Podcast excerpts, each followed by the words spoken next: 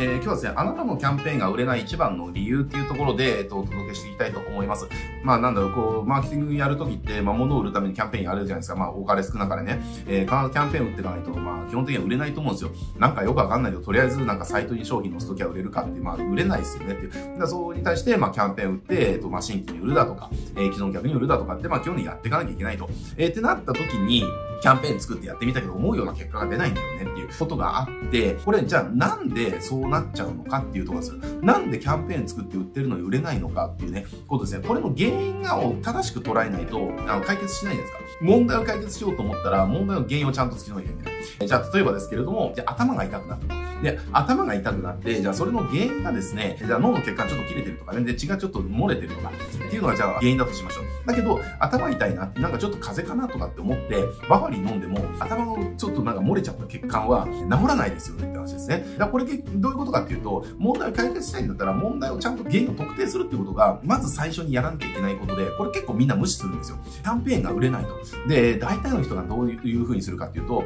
キャンペーンがね、これセールスレターがきっと悪いんだみたいな。まあ9割大体そうですね。僕の経験上、あの、いろいろレビューとか出してくるやつって、これうまくいかなかったんです。これちょっとレビューしてもらえますかみたいな感じで、まあ自己、自己レビューなんだけれども、まあそこかもしんないけど、多分ここじゃなくねみたいな風に思うわけですよね。で、なんででもみんな、この、じゃあこのレターを送ったんだけど、反応がなかったんです。このレターのどこが悪かったのか教えてもらえますかとか聞いてくるんだけど、僕が見た時に、あ、多分そこじゃないよねって思うこといっぱいある。だけど、それを言ってくる人が、このレターが原因だって思い込むんですね。だけど僕の経験上、大体キャンペーンが売れない時って、レターの良し悪しよりも他のとこに原因があるケースのが多いんですよね。だから今日は、じゃあどこに原因があるのかっていうところで、それがなぜ原因なのかっていうことを、まあ今日はね、お伝えしていきたいなと思います。じゃあ何が原因なのかっていうと、僕の経験上ですね、売れないキャンペーンっていうのはそもそも見られてない可能性が非常に高いですいうとですね、うちはもう毎週キャンペーンをやってて、えっ、ー、と、年50回ぐらいキャンペーンやってるわけですね。で、年50回キャンペーンをやってて、で、これを、じゃあ僕がこの事業の責任者になったのが、まあメインで見るようになったのが、まあ2020年からのね、20、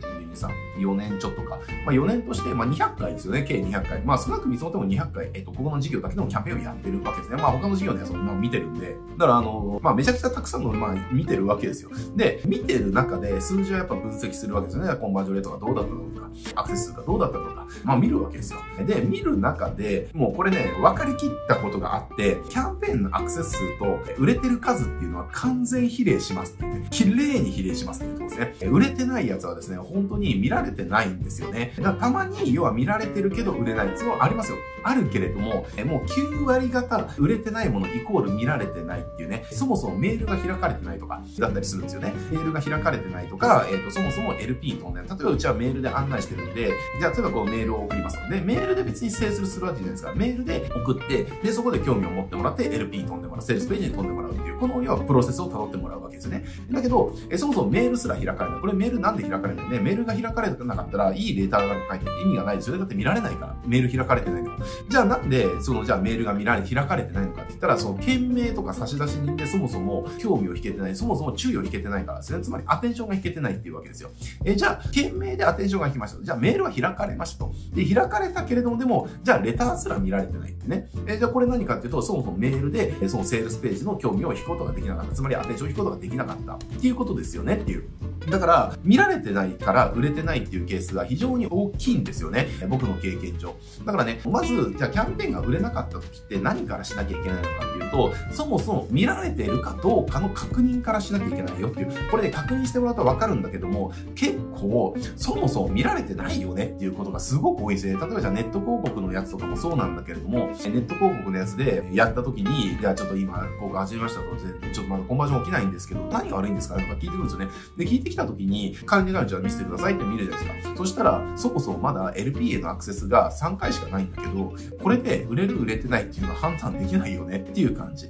だけど、じゃあそもそもね、じゃあなんで3回しかないのかっていうのを見てった時に、じゃあそもそも広告がインプレッションされてないとかね、なんかクリックはいっぱいされてるけど、どうのこうのとかあるわけですけど、じゃあそもそもインプレッションされてないんであれば、要は注意を引けるような、その、クリエイティブは作れてないっていうのもあるし、じゃあインプレッションはされてるけども、クリックはされてないであれば、そもそも、えっ、ー、と、クリエイティブでアテンションが引けてないんで、クリ見られてるんだ。見られてるけど、でも、見られてるそれで、広告で、クリエイティブで、え興味を引けないから、だからセールスページに来てもらえないっていうのはありますよねっていう。だからセールスページは見られてないんですよ、その場合もっていう。えー、だから、例えばネット広告とかでも売れてない場合って、大体クリック率は低かったりするしっていうところですよね。っていうことがあったりしますと。なので、何でもそうなんだけれども、やっぱりその、売れてないって、えっと、見られてないっていうことが一番の原因になっている可能性っていうのは非常に大きいんですよ。これね、これを象徴するノウハウが一つあって、それ何かっていうと、ダン・ケネディっていう人が、まあ、僕のチャンネル見てるんであれば、まあ、ケネディ分かってると思うんで、えー、その説明を受けますけども、まあ、ダン・ケネディが提唱してるね、3ステップレターっていうのがあるじゃないですか。で、3ステップレターってあれ、まあ、一言で言うと何かっていうと、1回だけ送っても見られないから3回送れよってだけの話ですよね。で、ね、あれはもともと、借金返済のね、その借金取りが、要は借金をね、こう返させるために、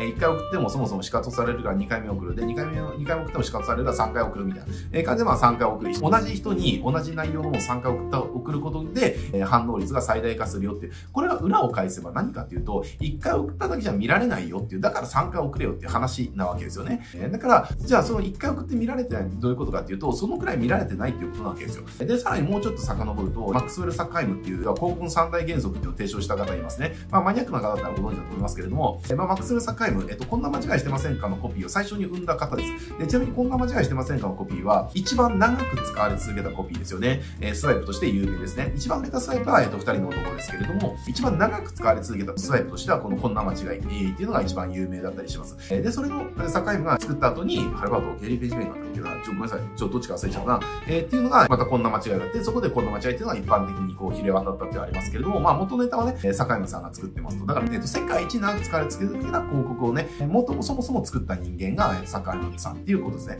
で、その坂山はもう100年以上前の人です。100年以上前にですね、三大原則を生み出してですね、えっと、なんで言ったのかっていうと、広告が見られない、信じられない行動をしないですね。これがサクハイムさんが提唱した三大原則ですね。まあ、どういうことかっていうと、ね、100年前ってどういうことかっていうと、そもそも今と比べたら情報なんか今では全然ないですよね。今のね、何千万分の1とか多分そのくらいしか情報なんかないですよ。ね、だってネットがないもんっていう話。っていうか、だから、情報がないっていうことはどういうことかっていうと、えっ、ー、と、要は、ユーザー側が何かを買うだとか何か調べようと思った時に、そもそも情報がないわけだから、限られた情報の中からしか得られないわけですよね。だからそうなった時に、は情報の、要は、えっ、ー、と、じゃあ、どの情報を見ようかなっていうものがないわけだから、じゃあ、これとこれとこれの中から選ばなきゃいけないっていう風な情報が少ないそういうことです。だから選ばれやすいんですよねっていう。で、今って、じゃあ、えー、これに関して学ぼうと思った時に、じゃあ、それの情報っていうのが何万とか何十万とか何百万とかあるわけですよ。ね、だって、じゃあ、広告作り方とかで検索した時にね、その関連のじゃあヒット数がじゃあ百何十万とかって出てくるんじゃないですか。ね、検索画面に。まず関係ないやつもあるかもしれないけど、でもあれ検索引っかかってくるやつだけだから、じゃあそうじゃないやつね。じゃあ各 SNS のコンテンツも含めたら、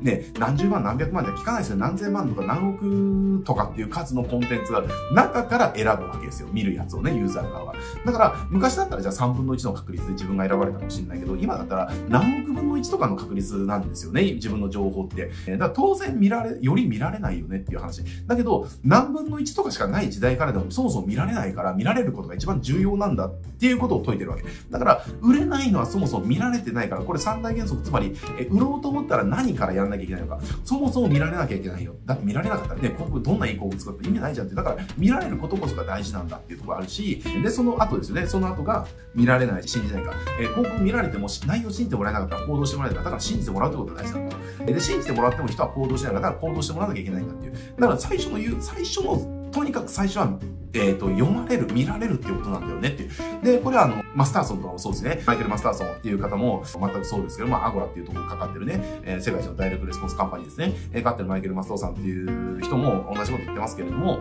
えー、ビッグアイドのない広告は、えっ、ー、と、暗闇をね、どうのこうのだとか、えー、だとかね、オグルビーとかもそうですよね。まあ、そういったこと、類のこと言ってる。で、これまあ、じゃあビッグアイドがない広告は、その真っ暗の海を、なんかで後悔するものだみたいなこと言ってるけれども、それも全く一緒なわけですよ。そもそもビッグアイドがなければ見つけられないっていうことですよね。つまり見られないっていうこと。だから、アイデアがなきゃいけないよっていう。だからそもそもこれっていうのはどういうことかっていうと、要は見られるためにアイデアを使えて言ってることだから、だから、いろんな人が、えっと、言葉を変えてるし、えっと、アプローチも違うし、言い方も違うんだけど、結局何を言ってるのかって言ったら、見られなければ何も生まれないから、見られることにもっと心血を注げと。で、最近だとリッチ・シェフレンっていう方ですよね。まあ、リッチ・シェフレンっていう方が、何て言ってるかっていうと、もう Attention Age って言います。もうアテンションの時代になったよねっていう。これまでは情報の時代だったと。インフォメーションエイジですよね。まあ、情報が王様だ。だから情報の時代だと。だけど、もう情報が民主化されちゃった。要は、ね、インターネットによって情報が民主化されちゃったから、だから、えー、情報には王様ではないと。じゃなくて、えー、なぜなら情報って誰もが等しく得ることができて、等しく発信することができる。だから情報格差がないと。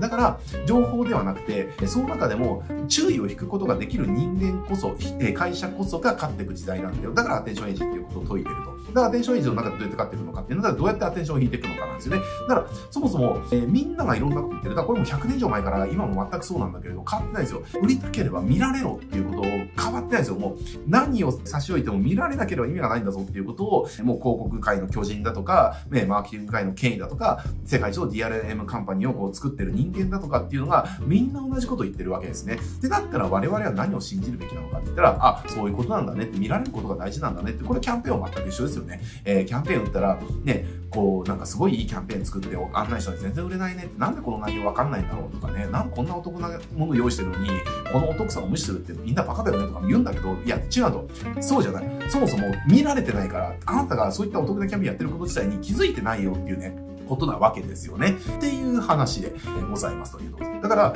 あの、キャンペーンで売ろうと思ったら、ね、もちろんセールスレター、いいセールスレター書くとか、いいオファーを作るって大事ですよ。大事だけれども、でも、もっと手前に、そもそも見られる工夫をどこまでしてますかっていうところですね。っていうところが伴わないと、キャンペーンは売れませんからねっていうところがありますと。なので、ね、あの、キャンペーンがなかなか売れないなって思ったところは、どうやって見られるか、えー、どうやってアテンションを引くか。えー、で、もう一個突っ込んで言うと、えー、見てもらった上で、要はキャンペーンで売ってるものの欲求を高めた上でセールスフェーズに流すっていうところですね。えー、これがすごく重要になりますと。まず、見られるっていうところの欲求を高める。えー、これをやることによって、セールスフェーズに流した時に最大化するんですよね。まあ、見られなければ意味がね、セールスフェーズに行かないから、そもそも売れないし、まあ、見られたと、見られてクリックしたとしても、例えばこれ釣りみたいな感じで、セールスフェーズに流したらそもそも売れないじゃないですか。なんかよくありますけど、YouTube とかよくありますけど、僕は筋トレ系の動画よく見るんで、まあ、そのなんかおすすめで筋トレ系出てくるんですよ。で、ショートとかで、すごくピッチピチの服着た金髪のすっげえスタイルのいいお姉ちゃんがですね、こう、バーベル担いでスクワットするなんかサムネとかあって、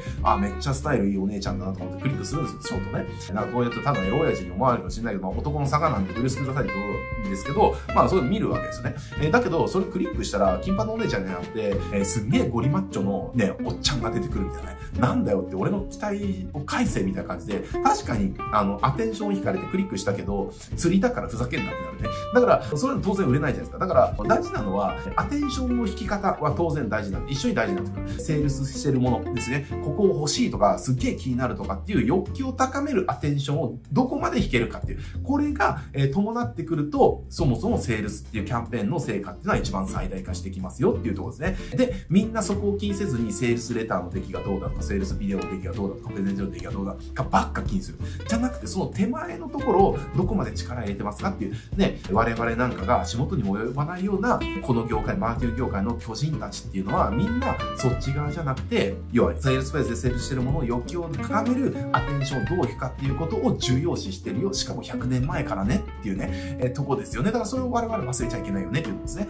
はい。まあそんな感じで今日はね、キャンペーンがあれの一番の原因っていうところで、それはまずアテンションが引けない。で、アテンションが引けない。で、かつ、えっ、ー、と、もうちょっと突っ込んで言うと、セールスのフェーズのセールスするもの。これの、えっ、ー、と、欲求を高める、需要を高める、えー、アテンションが引けてないっていうね、ことが一番の原因ですっていうことを今日はお伝えさせていただきました。はい。じゃあ今日はこれで終わるんですよ。最後にちょっとお知らせさせてください。うちの方ですね、キャンペーンメール習得講座っていうね、あの、講座をやってるんで、あ、の、ワンデーのね、あの、速習のセミナーやってるんですけれども、まさに今日言った、あの、要は、アテンションどう引くかですね、そのキャンペーンのアテンションどう引くか、そしてアテンション引くだけではなくて、セールスしてる、えっ、ー、と、ものですね、これに対する欲求上、なんかこれめっちゃ良さそうじゃんって、これの秘密めっちゃ知りたいんだけどっていう需要欲求を作り、生み出しながら、えー、セールスフェーズに流す。しかもアテンションを取れるってね、こういったキャンペーンのメールですよね。えー、要はお知らせの部分、告知の部分ですね。あの、セールスレターの部分であって、そこに連れてくる前の手前の部分ですね。つまりマーケティングフェーズの部分っていうのかな。アテンションを引き欲求を高める。ここのキャンペーンメールの、えー、書き方、作り方っていうね、これはうちのそのノウハウがあるんですよ。型があるんですね。で、うちはそのノウハウ型を使ってる、使い続けてずっとやってるので、なのでキャンペーンの成果っていうのはある程度安定してずっと出るんだけれども、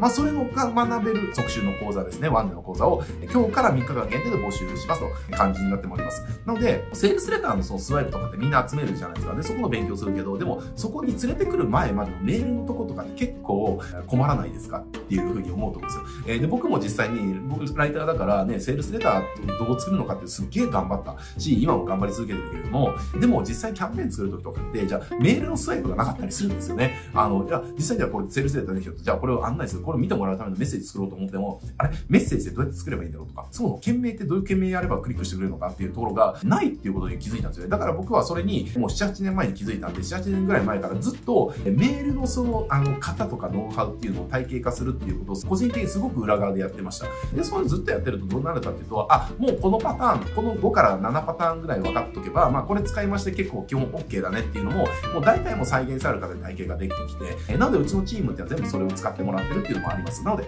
えっ、ー、と、そういうことがまるっと学べるね、あの、即習の講座になってますんで、えで、しかも価格もね、あの、3万円未満の価格で、えー、策と学べますので、えー、すごくお得な講座になってると思います。ぜひね、あの、これ参加していただければいいなと思いますので、興味ある方は、えっ、ー、と、今日から3日間限定募集になりますんでね、ぜひご参加くださいというところで今日は終わっていきたいと思います。はい、じゃあ、これで終わりです。ありがとうございます。